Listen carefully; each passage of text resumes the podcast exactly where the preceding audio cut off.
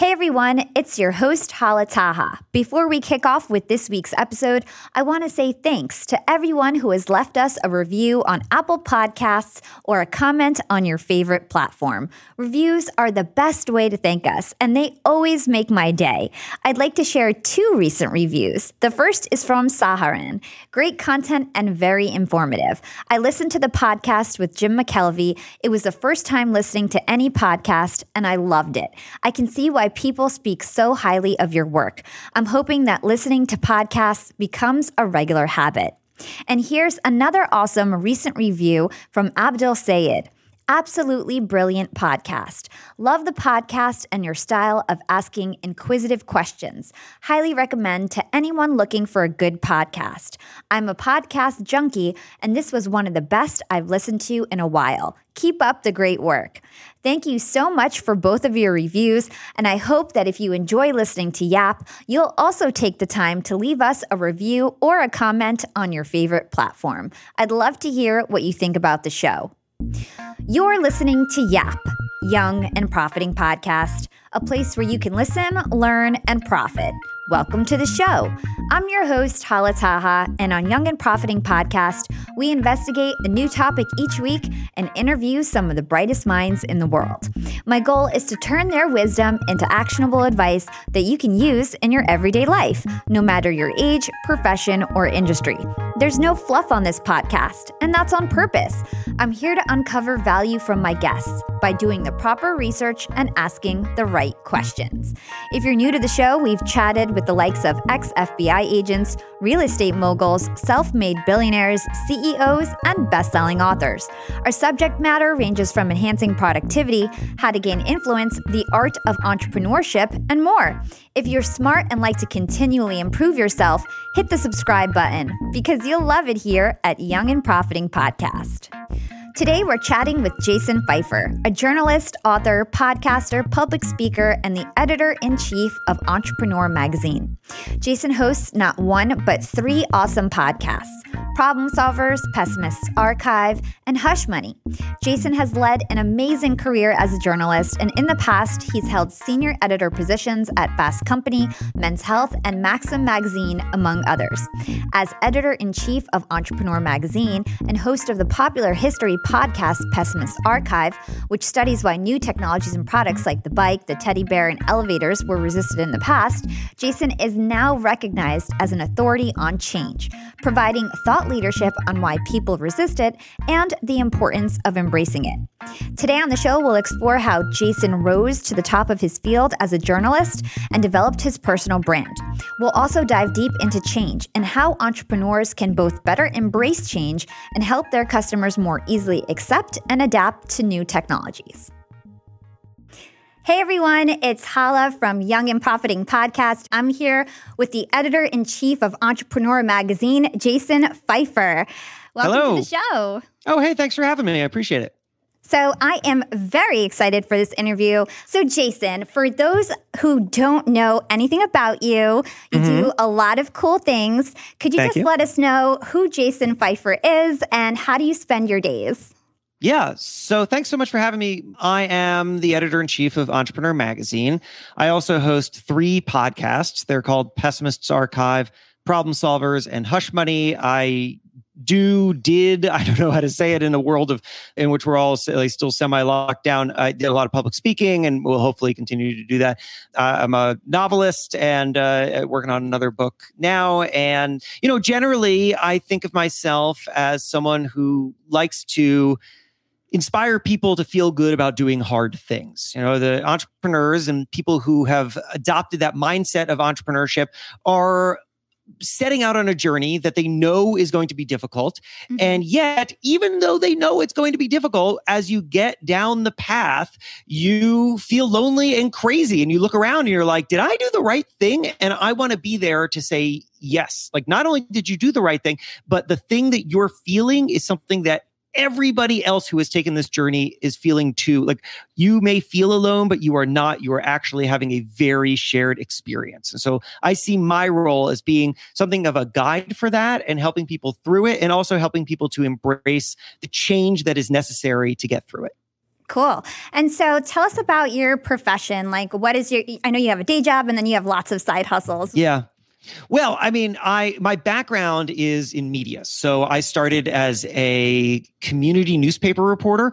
Uh, that which means that I was, you know, a reporter for a very small paper. It was the Gardner News in Gardner, Massachusetts. Circulation is six thousand, like covering nothing, like nothing was happening in this town, and I quit after a year because I had this realization. And the realization was that nobody was reading the Gardner News at a place that I wanted to work at. Or like I, I, imagined working at the New York Times or the Washington Post. I wanted to do big things and like reach big audiences and write about important stuff. And, and I, I realized not a single person at the New York Times was ever going to read this piece about like local diners that I wrote in the Gardner News. And so I needed to stop sitting around and thinking that they would come to me and I needed to go to them. And so I quit that job and I sat in my bedroom for nine months. Uh, I was living in an apartment next to a graveyard in Holden, Massachusetts. So I would like sit there looking out, you know, like upon the graveyard, feeling like it was my career.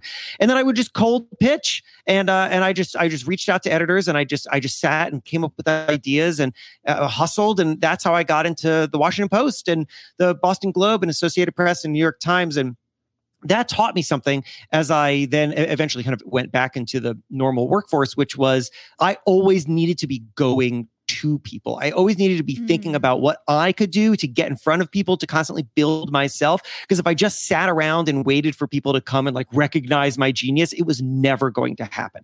Mm. So that's mm-hmm. how I have continued to build my career. I mean, that's the reason why I run a national magazine, but I'm doing all these other things on the side. The entire point of it is to be aware that no matter how good I am at doing the thing I'm already doing, the other stuff, the stuff that I'm just digging up that i'm exploring that i'm trying that i'm expanding that stuff is is ultimately more valuable and i always want to be pushing myself that's very cool. Yeah, I've listened to so many of your interviews, and I know it's it's really important for you to be in a learning environment.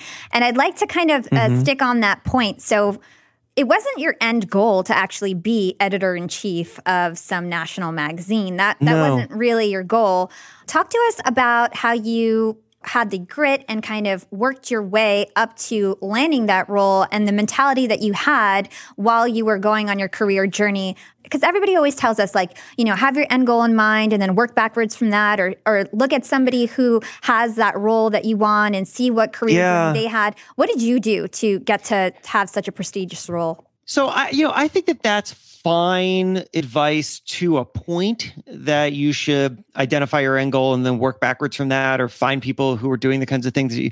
That, that's fine, but I would encourage you to, at the same time as you're doing that, be completely okay abandoning that. Just, just mm-hmm. like straight up abandon it. And the reason for that is because you have no idea what it is that you will learn along the journey. And you will, I guarantee, discover things that are exciting that might fit you better as you get a better understanding of what you love to do and what your real skill set is. And also, you may have an idea of where it is that you want to go but there's a chance I, like i want to prepare you for the the real chance that if you got there it wouldn't be what you thought it was it would be terrible I, i'll give you an example which is a friend of mine will not name by name but a friend of mine his dream his entire career was to work at gq magazine mm. and then he got there. I mean, he got to GQ magazine and he was elated. And then he realized is kind of terrible. Like it was terrible working there. The the working environment was kind of terrible. Working under the editor in chief at the time, who was a very smart guy, but was very hard to work with. And there was no joy in it. And he was stuck there because he had had this one idea of what he was going to be when he when he achieved, and that mm. was to be an editor at GQ. And then he got there and he was stuck. Yeah. So here's how I've thought about my my path. I always thought Okay. I, I, thought, you know, this is this is it kind of builds off of something that I said a minute ago, but I, I want to like dive into it because I think it's it just sort of gives you a picture of it. I have this idea that I call work your next job. Mm-hmm. And work your next job means this in front of you, in front of you, in front of me, in front of everybody watching this, everybody listening, to this. Uh, there right now there are two sets of opportunities. Opportunity set A are the opportunities that that are, are the things that are being asked of you by your job, by other people, the way that you're being evaluated, what what is your KPI, your key performance indicator, right? Like anything that you're being judged on, that's opportunity set A. Go to work. These are the things that are being asked of you. That's opportunity set A. Opportunity set B is everything that's available to you that nobody's asking you to do. Mm-hmm. And that can be stuff at your work. And that can be stuff that is not at your work. That is just, you know, if you freed up some time at home, you could get into it. You could learn how to podcast. You could learn anything. I always think, and I've always felt my entire career that opportunity set B was more important.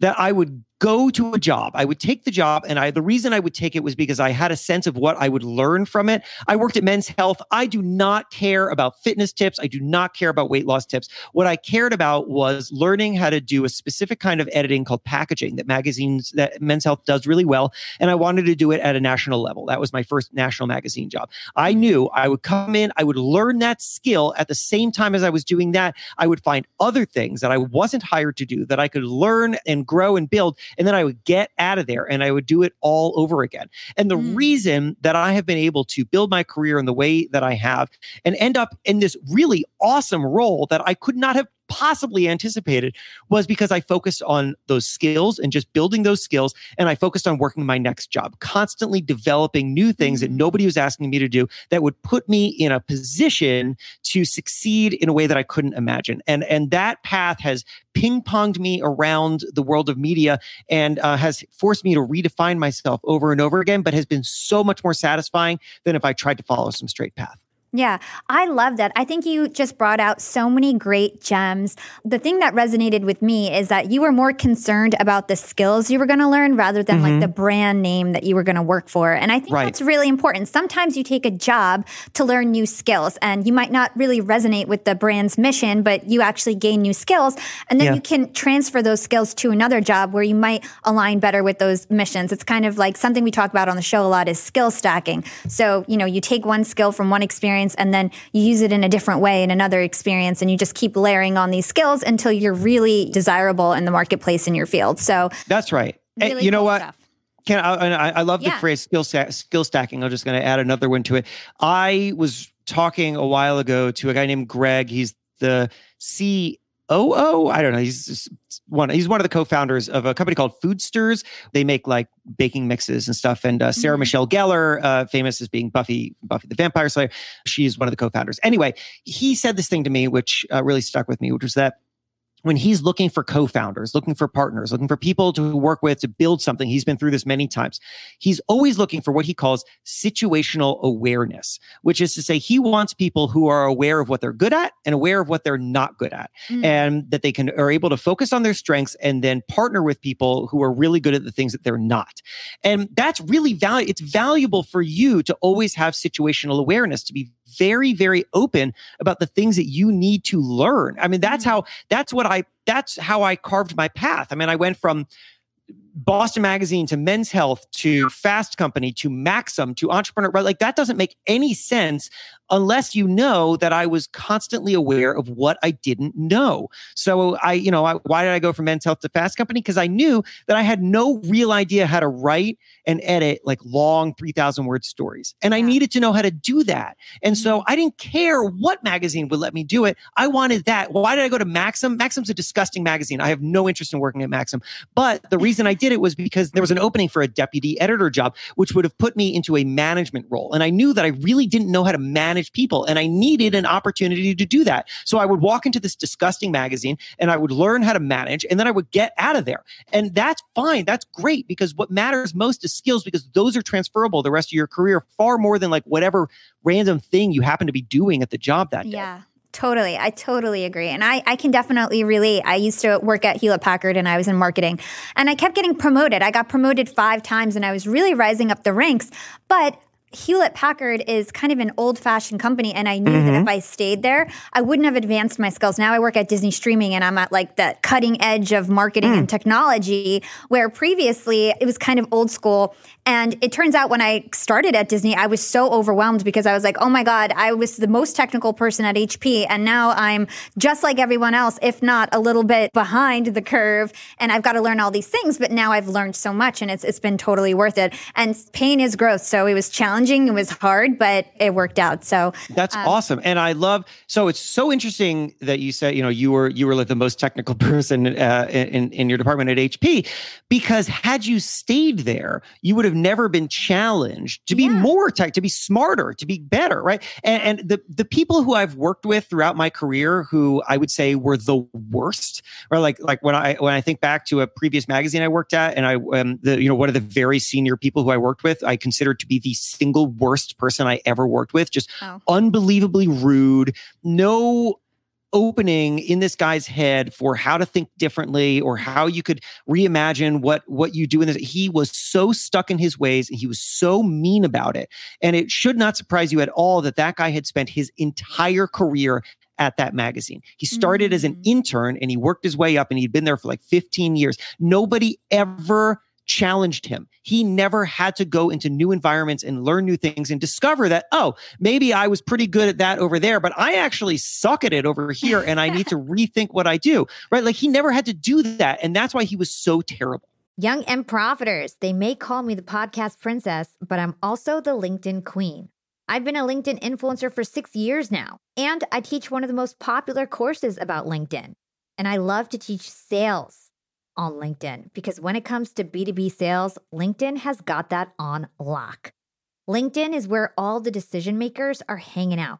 There are 180 million senior level decision makers on LinkedIn and 10 million C suite decision makers. These people are on LinkedIn and they're in the mode to buy. They're using LinkedIn for their buying journey to research vendors or sales reps that they might work with, to look up how to solve their problems, to learn from industry thought leaders. They're in the mode to buy, whereas on other platforms, they're in the mode to be entertained. You want to get them in the right mindset. You want to cut through the noise with LinkedIn ads. In fact, 79% of B2B marketers rate LinkedIn as their top channel for paid media. And LinkedIn has the best targeting because they've got all these different inputs. People are putting their resume basically up on there. And so there's so many keywords that they can use to target the right decision makers so they can hear about how you solve their problems. And I've got a special gift for all you young and profiters who want to try LinkedIn ads. You can get a $100 credit. LinkedIn was super generous. If you want to make B2B marketing everything it can be and get a $100 credit on your next campaign, go to linkedin.com slash YAP, Y-A-P. Again, if you want to claim your credit, go to linkedin.com slash YAP. Terms and conditions apply. Mm, yeah, it definitely could stunt your growth if you don't go out there and get more opportunities. And you can be like a big fish in a small pond very easily mm-hmm. and, and, not be able to expand your skills. So, totally agree right. there. So, Jason, I wanted to understand if your personal brand happened first or if your job at Entrepreneur Magazine actually happened first. Because I have a full time job, like I just mentioned, and I have this podcast on the side.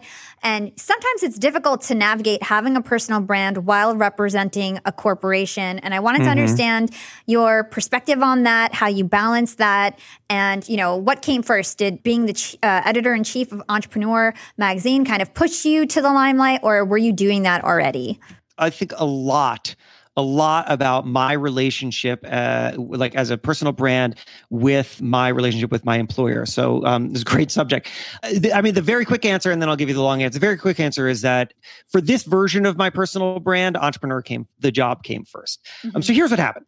I had throughout my career been very interested in stepping out and being more forward facing as a as a person and speaking in my own voice and, and uh, but I have to be honest for most of my career I had no idea what my voice was. I was developing a writer's voice, but hmm. I didn't know what like I meant to people. I hadn't thought through that. And I had really been given no opportunity to do it. I mean, you know, occasionally I'd be on TV for this or that interview or whatever. But I just, you know, and, and I'd created a couple like random viral things that that uh, got me some attention, but I didn't know what it was. And then I got this job as editor in chief of Entrepreneur Magazine. Uh, I was originally executive editor, which is the number two at a magazine, and then the, mm. the editor in chief left, and I made a play for the for the top spot, and I, and I got it. And at first, honestly, I thought of it as a magazine job, right? I thought of it as a as a media job, the way that every other job of mine was. I was like, I'm going to scrap this magazine, white sheet the whole thing. We're going to rethink what this is. We're going to rethink how we communicate as a brand. You know, the editor in chief of a magazine is basically the the face of, of, a, of a brand and also the the person who is is in control of all the editorial, everything that we put out. So I wanted to think about what entrepreneur could be now in this new world in which the word entrepreneur is not like obscure. It's now a mindset and an identity. And it's so I spent about a year doing that. And then after I felt like I got it into a good place, I started accepting interview requests. Mm-hmm. And I would go on these shows or in these podcasts, and people would inter- they'd introduce me as a thought leader in entrepreneurship. Jason Feifer, we got Jason Feifer here. He's a thought leader in entrepreneurship. And I, my instinct was to say, what? No, not so. I'm not a thought leader. I, am actually I'm a journalist, right? Because you're trained. If you're a journalist, you're trained. Like, you're not the story. You're just yeah, reporting the story. And so uh, I was like, I, you know, I what I do, and I'm not even. I don't even have a business background. I, I really am like a generalist, and I tell people it was like falling down the stairs, dun, dun, dun, right? Like it was yeah. it was terrible. And you could hear the the hosts would then try to like reel it back in because I was ruining the reason that I was on their show. Right? They were like, well, we think of you as a thought leader. And so I was telling my wife about this and she said she gave me the greatest advice that I've gotten for this fa- this phase of my career, and that was, if they want you to be a thought leader, then be a thought leader. Mm-hmm. And I realized that the only difference between someone who's a thought leader and someone who's not a thought leader is that the thought leader is willing to say they're a thought leader. Like that's literally it. Mm-hmm. It's the only difference. And so I spent a long time thinking about what I am, how can I be relevant to this audience that I'm what, like what overlap is there between my passions and my personal experiences and the things that people are looking for. And I came up with this philosophy for personal brands in case anyone's interested in being in sort of personal branding, which is that you are not, you know, I think people think, well, personal brand is like, oh, you just put yourself out there and people no, be a character. You are a character. You mm. are a very simple version of yourself, a version of yourself that is constantly delivering at the same time predictability and surprise because that's what people want from a brand that's what they want from media right i mean if you uh, turn on a tv show there's a predictability to it. The predictability is you know what the show is, you know you like the show, you like the characters, you like where it's going. The surprise is that you don't know what's happening next. Right. But you but it's all in part of the same thing.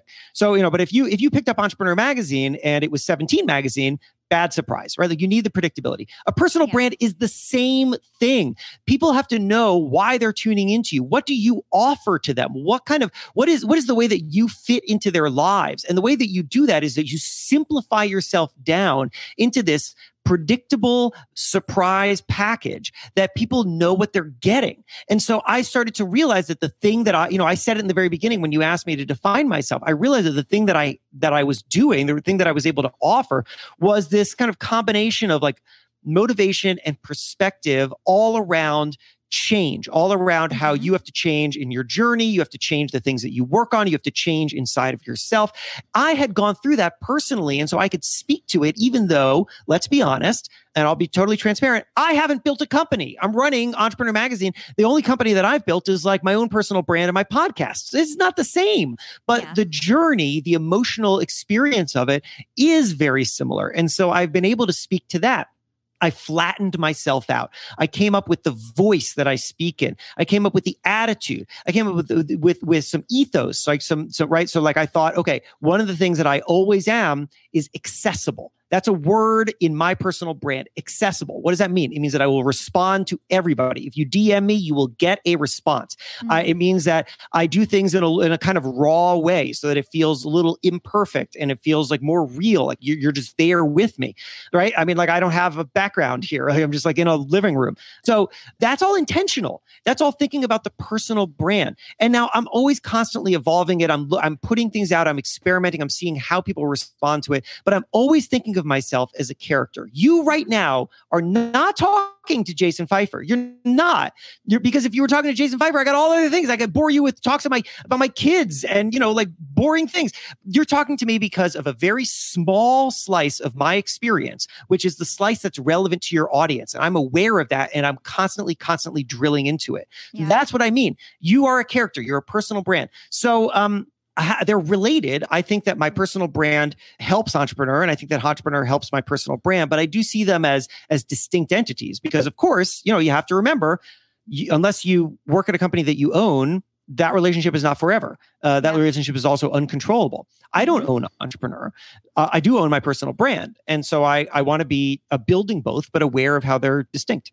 Yeah, I love that. I think you you talked about so many great things. It reminds me of something I had Eric Edmeades on the show. He's like a, a popular public speaker. He works mm-hmm. with like Mindvalley, and he talked about something called a story journal. And he inspired me to create a story journal. Mm. And basically, what I did is that there's like basically chapters of your story journal. So for me, like overcoming rejection is a big topic that I like to talk about. Skill stacking yeah. is another big topic that I like to talk about, and just like so on different categories. And then you start to like fill in like like what are the different stories that I have in these categories? And you start to have like a journal of all your stories. So before you go onto a uh, podcast, yeah. you can think about what is relevant to this audience and you can basically like pick the stories that you're going to keep in mind for that episode. And then you end up being a lot more, it's like a lot easier. It's not reading the story word for word. It's just no. like trying to remember your experiences and memories. So I think I that's have, great advice. I have the same thing. I had just used a different term for it. I call it interlocking parts. There, there, it's a menu of interlocking parts that I have in my head that I'm, I'm every time uh, some new thing happens. So I talk to somebody interesting. I'll test it out on a podcast. I'll test it out on stage. I'll test it out in conversation. If people like it, feels like it works, like it adds some value, then I'll kind of refine it and uh, and I have it in my head. You're like you said, it's not a scripted thing. It's never been written down, but they're little bitty interlocking parts, things that I can just, as you're asking me a question right now, I'm rifling through, anytime you're doing that, I'm rifling through my head to the interlocking part that I know is going to fit because I know it works and I've done it a bunch of times and I know how to say it and I know what the point is and I know what the beats are. And I think that you, you nailed it. I mean, like anybody who wants to do this, you need to be constantly, every second of your day, alert to what can be your interlocking part or part of your story journal or whatever you want to call it. Yeah. So we do a lot of research here on Young and Profiting Podcast, as I mentioned to you. And so mm. I was looking through all your YouTube videos and doing my typical research, and I yeah. saw your speaking reel. And uh-huh. it turns out you call yourself, and, and you mentioned it before, a champion of change. Yeah. So tell us why you feel that you are a champion of change and, and what credibility do you have behind that? so funny, um, you know, speaking of personal branding, I, I've been experimenting with language to describe myself, and champion of change is something I, I honestly, I mean, you know, like I said, a totally open book on these things. I came up with that two, three months ago and just kind of started throwing it out there to see what would happen. You're you're the second person to have asked me about it, so uh, it's like not. I don't know. Uh, you know, I don't know how well it's working. Uh, you tell me if you think it's any good. Here's the reason that I I put that out there. So I, I came to this realization, which is that well, okay, a couple things. Number one, I was trying to understand at the very beginning of my kind of personal brand journey how I am most useful to people. And I realized something, and that was that if you listen to the questions that people ask you, that you will get a sense of what they think that your value is. Because right, they're they're, coming with some assumption about how you can be useful. So I the question that I got a lot was what are the qualities that I am seeing in successful entrepreneurs? Because I am constantly talking to entrepreneurs. Like the greatest thing that uh, I have, the greatest asset that I have right now at my job is that I have access. I have access to everybody, right? Big and small, um, entrepreneurs you've never heard of, and like just before lockdown, I was sitting down and talking to Dwayne the Rock Johnson and, and his business partner Dany Garcia. Like I I get the full range. And so I'm able to see these patterns of how people are are, are, are succeeding and the things that they're doing that are are allowing them to thrive. And so I started looking for the patterns because that's what people were asking me for. And the thing that I realized was that the people who succeed are the ones that embrace change, that are able to not just understand that they themselves need to change, that their businesses need to change, that their industries are going to change, and that they have to be proactive about it. They can't be reactive to it. They can't be changing when they're forced to, when it's too late. They have to do it first. They have to do it sometimes when it's very painful.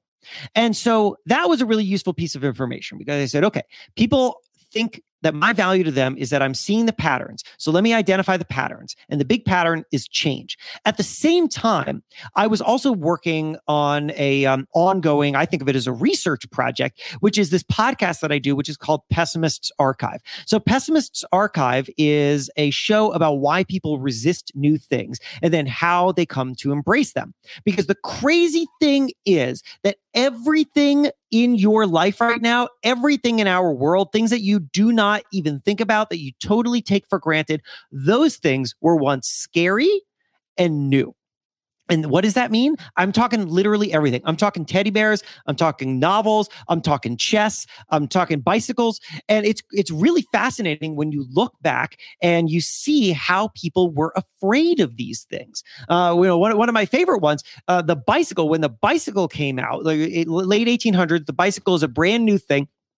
And merchants were totally freaked out about it because it was changing people's behaviors. So bar owners were very upset about the bicycle because people weren't coming in and drinking in the middle of the day anymore, drinking beer because they were now drinking water. They were riding the bicycle. Cobblers were very upset. There was a um, uh, there was a great 1898 newspaper article that I found in which a a guy who sells fancy felt hats said that he wanted Congress to pass a law mandating that every cyclist buy two fancy felt hats a year to compensate him for the loss of sales because cyclists weren't buying these hats anymore. They were buying cycling caps.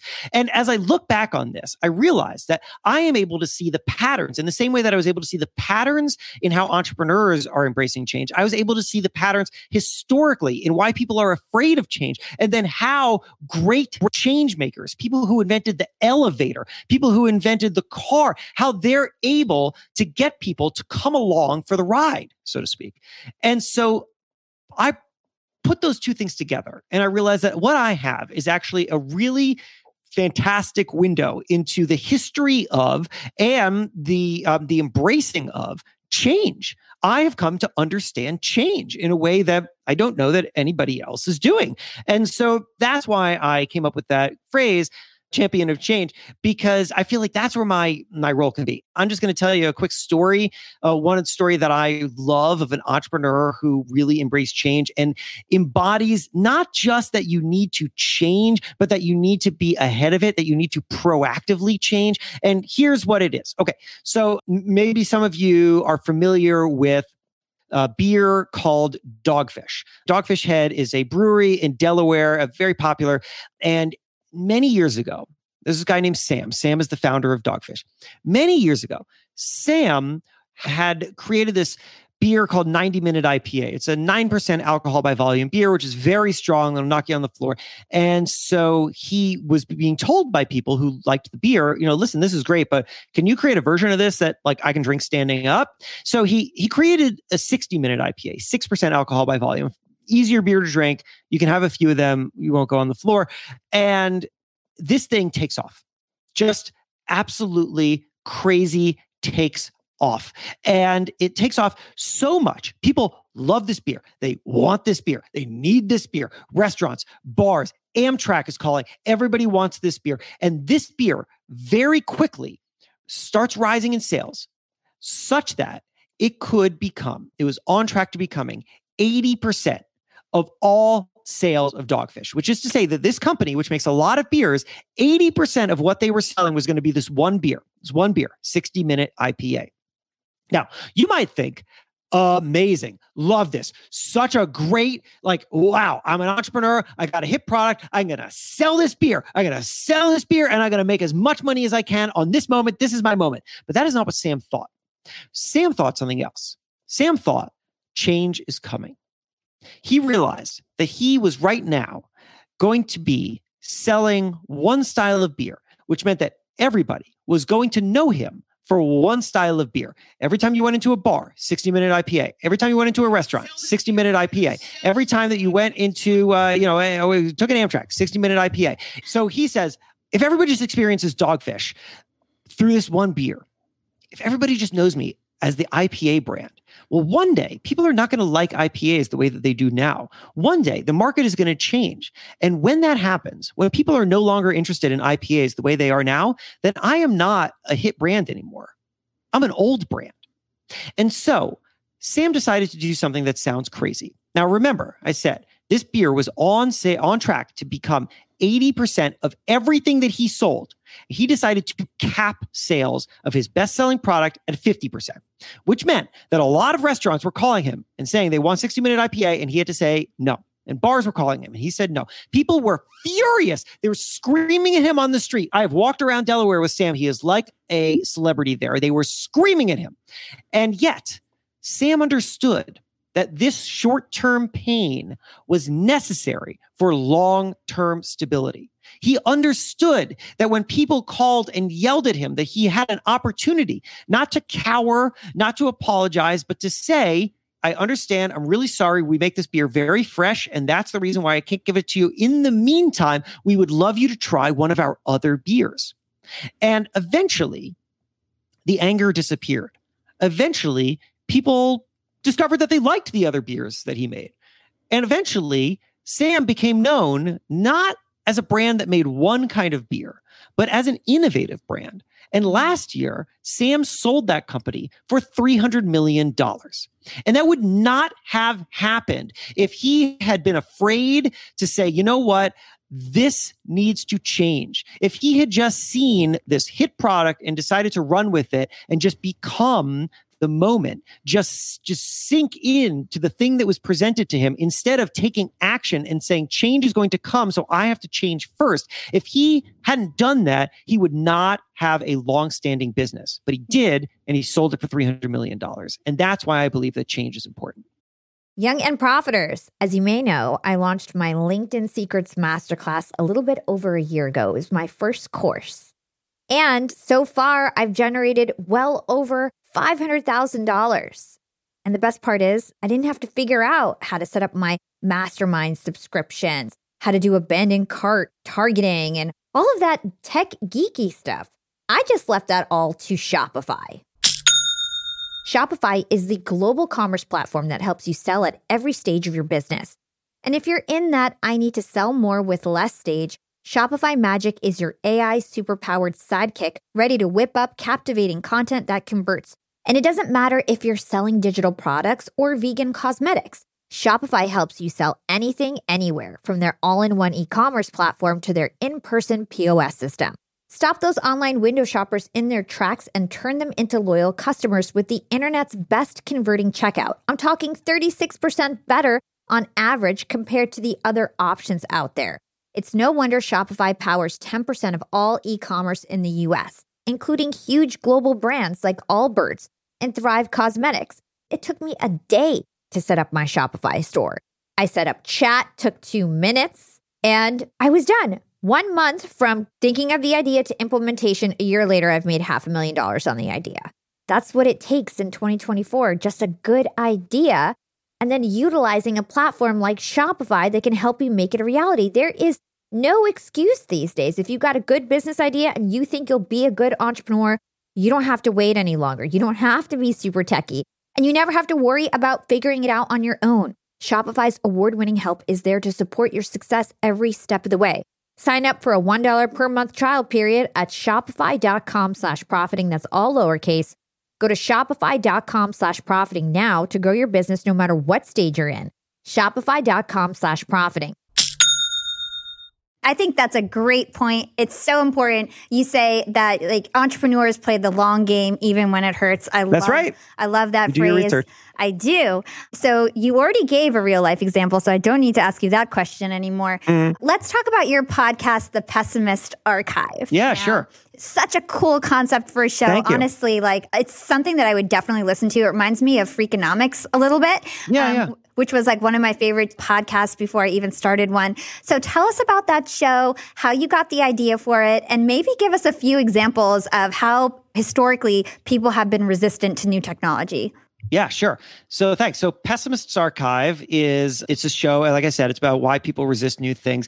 The reason that I started it honestly goes right back to what I said earlier about work your next job. I had a fascination with this, with the history of people saying that things that today we know of as commonplace and not scary were scary right? And you go back in time and you and you find that teddy bears were accused of harming young girls. The argument was that girls will stop playing with dolls and start and start playing with bears and therefore they will not learn how to be mothers. That was that mm. was the argument.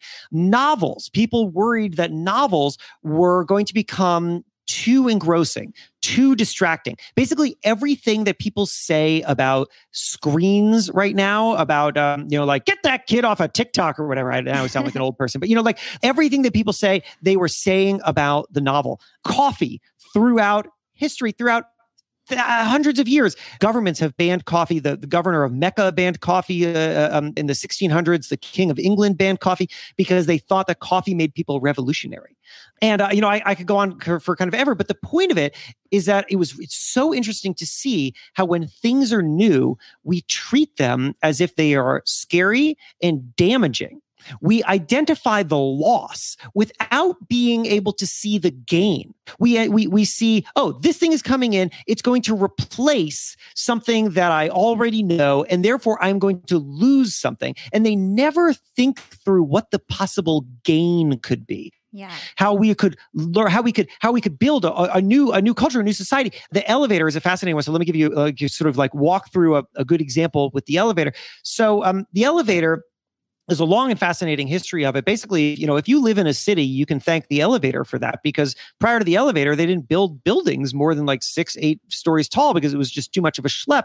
And also, the way that people thought about height was totally different. So before the elevator, poor people lived at the top of buildings and rich people lived at the bottom uh, because, mm-hmm. of course, it was easier to get into your home if you were in the bottom. Uh, and then, course, when the elevator came along, people were able to build tall buildings. That totally shifted. And now the rich people wanted to be on top and they shoved all the poor people down to the bottom.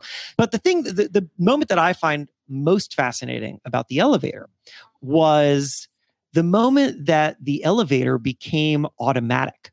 Just think about it. Before that, you know, we all just walk into an elevator right now. It just takes us where we want to go. Maybe we press a button. Maybe we don't even because they it just knows. Before that, there was a human being in there. Now, at the very beginning, that human being literally physically moved the elevator up and down, like by a rope. They would grab, they would like pull a rope and it would move it up and down. And then eventually, uh, that wasn't necessary anymore. And then the ele- elevator operator was in there to press the button and make sure nothing went wrong. And then technology improved enough. And now we're talking about like the 1950s. Technology improved enough that the elevator could go up and down by itself.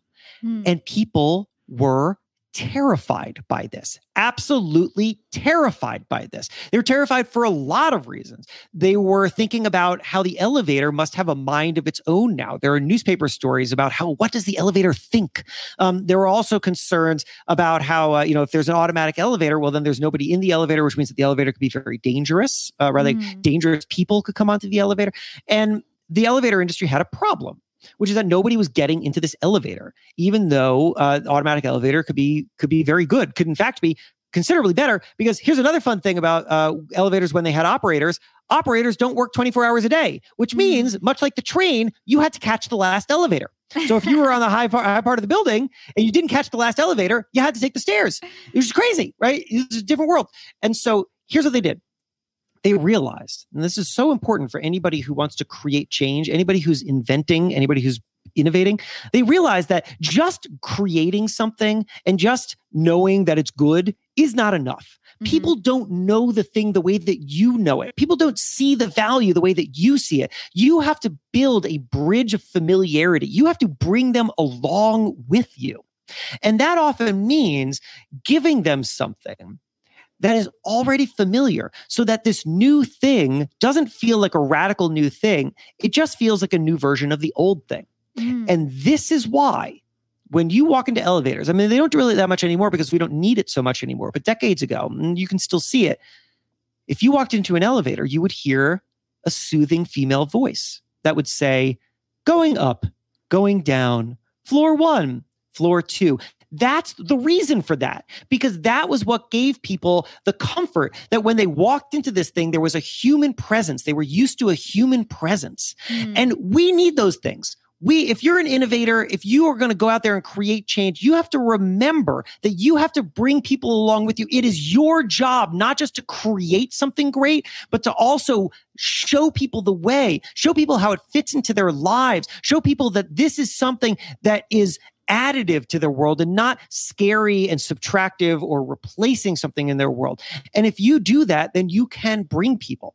So that's why I do the show because I'm totally fascinated by that and and the, and, and the world is full of it. It's such a fascinating topic. I would definitely recommend you guys to go listen to Pessimist Archive. I'll link to it in my show notes. So, is there a modern example of people resisting technology and maybe how an entrepreneur bridged that gap in terms of the old and the new so people weren't so scared about it anymore? Oh yeah, it's great. It's a great question. I mean, we are going through quite a lot of it right now, and I, the pandemic, I think, has shifted quite a lot of our pre-pandemic techno fear thinking. Mm-hmm. So, for example, remember how everybody was scared about screen time? Kids are getting too much screen time, so much screen time. Nobody's yeah. worried about that anymore, right? Nobody's worried about that. Also, uh, social media, you know, there used to be so much talk about how social media is going to, is making kids depressed and social media makes us antisocial. That was all based on completely faulty research. It's really mm-hmm. interesting. So, you know, like let's just take you, um, you, you may have seen it. There's ton, tons of headlines. Go to Google and type in like Facebook depression, and you'll find. So, um, so the the thinking was when they did surveys, they would find that there was a, a, high percentage of teenagers with depression who used Facebook. Mm. And so the original research hypothesized that Facebook was creating the depression. Mm. But that's not true as it turns out now that we have a few more years of research to, to look at and some of those old studies have been reviewed what we're seeing now is that it's actually it wasn't a causation. It wasn't that facebook was causing the depression. It was mm-hmm. a correlation. It was that there was a higher likelihood that if uh, if somebody was suffering from depression that they would use facebook. Now that's a different thing and it's really important to know that because the solution then is different because if it was true that Facebook causes depression, well, then one of the things that you might want to do to help people is get them off of Facebook. But if it turns out that in fact they are, they have the depression and that's why they're using Facebook because they're finding a community and it's some kind of help for them well then if you took them off of Facebook you're making the problem worse mm. and this is what we do when we jump to conclusions when we see something that's changing and we say oh that's scary we have to stop it you create the wrong solutions and mm. that is mm. so dangerous. So, yeah, there are really interesting shifts happening right now in which things that people were afraid of, things that people resisted, they were forced into using, and they're discovering that the sky didn't fall. Another is remote work right now, right? Of course, yeah. uh, right, we all, there were studies before the pandemic, there were plenty of studies showing that remote work actually improved employee happiness, improved improved employee retention, and also improved productivity. Great things. Why yeah. didn't companies do it? Because they were so stuck in their old ways and they and, and and the managers, managers only understood how to manage people who were in an office and the managers didn't want to feel outmoded, so we kept everybody in the office even though it was totally against the purpose of the company, which is to create great things and to do it efficiently and to make people happy. Yeah. And now here we are, we're all distributed. It turns out it's fine and that's going to change the way that we now think. So, those were exceptional examples. One thing that I want you to drive home is that you say that technologies don't replace everything all the time; they integrate. Mm-hmm. Could you could you mm-hmm. explain that point a little bit? Yeah, yeah, no, thanks, thanks for picking up on that. I love the research that you've done for this episode. So, right, th- this is this is a really key thing to remember, which is that we often fear new technologies and new things because we think that they are total replacements to old things. And, and so, I, I, mean, I think that that drives a lot of the concerns that you may have seen about social media because people saw the way that young people were interacting on social media and they said, oh no, this is going to replace every other way that young people used to communicate. Right? There were, if young people only communicate online, well, then they'll never have any idea how to talk to each other in person. There's a woman named Sherry Turkle who writes books about this, whole books about this, about how we've lost the art of conversation and nobody knows how to talk to each other. This is all based on this faulty understanding of how new things enter into our worlds. New things do not wholesale replace old things. They integrate. So here's another great example. You know, you, b- b- both of us are wearing headphones of, of some sort or another, your earbuds right now, right? Mm-hmm. So if you go back to the 1980s, what you'll see is you'll see all of these fascinating and really funny news stories about how awful the Walkman was because the Walkman was the first real portable music device. It was the first time in which you could create your own environment. And so people were saying this thing is antisocial. This is uh, digital snubbery was a, was a line that was used on CBS mm. News. And they the, the fear was that people are going to be always walking around constantly without any desire or need to interact with other people. Mm. Now, what has actually happened now that we've had a couple decades on it? Well, what actually happened is that people interact with each other just fine, but they also take time for themselves. What the Walkman did is it gave us another option. It gave mm. us a way to give ourselves some privacy when we wanted it and then take it off when we didn't. And we can share things. I've seen people on the subway sharing headphones. It's an opportunity. Everything that we're given is just an opportunity. And you know what? We also, uh, this is an important thing to remember when we're talking about replacing, is that we often will romanticize falsely romanticize the past. So when people were talking about, oh, well, people are walking around with their headphones and that means that they're not talking, that imagines a world that didn't exist in which everybody was having deep, meaningful conversations with everybody that they came across. Could you imagine that world? That world sounds tedious and it also sounds imaginary. I mean, mm. I, I ride when I, when I, when, during normal times, I'm on the subway multiple times a day in New York City.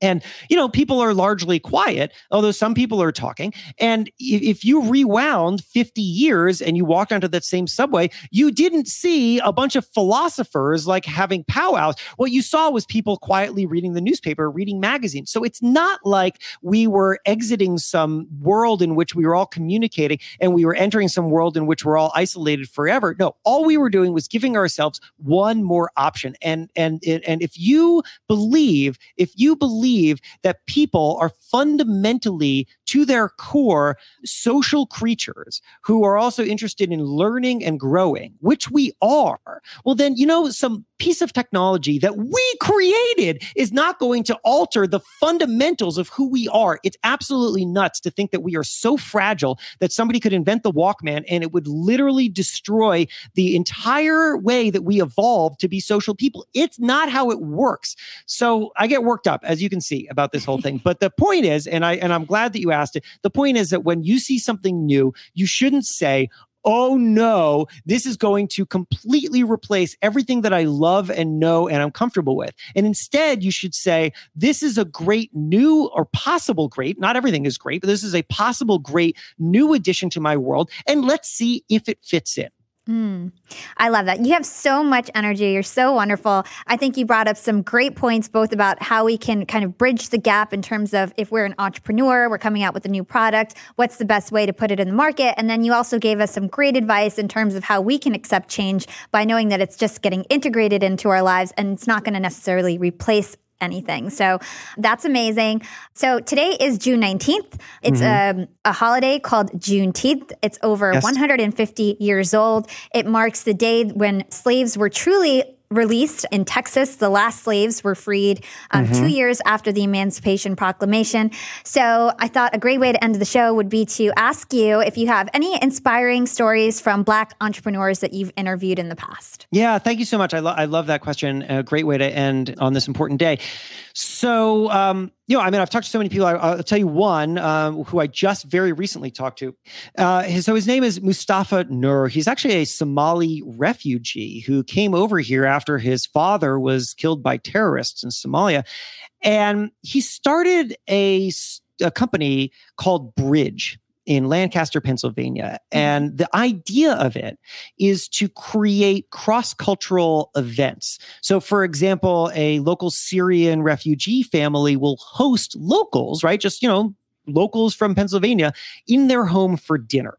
Um, and they'll also they do lots of other events. And the idea is to get immigrants, refugees, locals together talking because once you see how similar somebody is to you, it's a lot harder to be afraid of them. It's mm. really valuable work. And the reason I was talking to him was because I wondered what had happened to his business once you weren't allowed to have people in your homes anymore. Mm. You know, I mean, his whole idea was get people together, and suddenly you couldn't get people together anymore. Yeah. And he, at first, when lockdowns began, he was really scared because he wasn't sure how to continue his work. And then he realized that he actually had an opportunity here, which is that young, healthy immigrants and refugees could become lifelines for local elderly people or people with compromised immune systems who weren't able to go out. And so now you've got in Lancaster, Pennsylvania, you've got Syrian refugees who were delivering groceries to, uh, to, to an elderly woman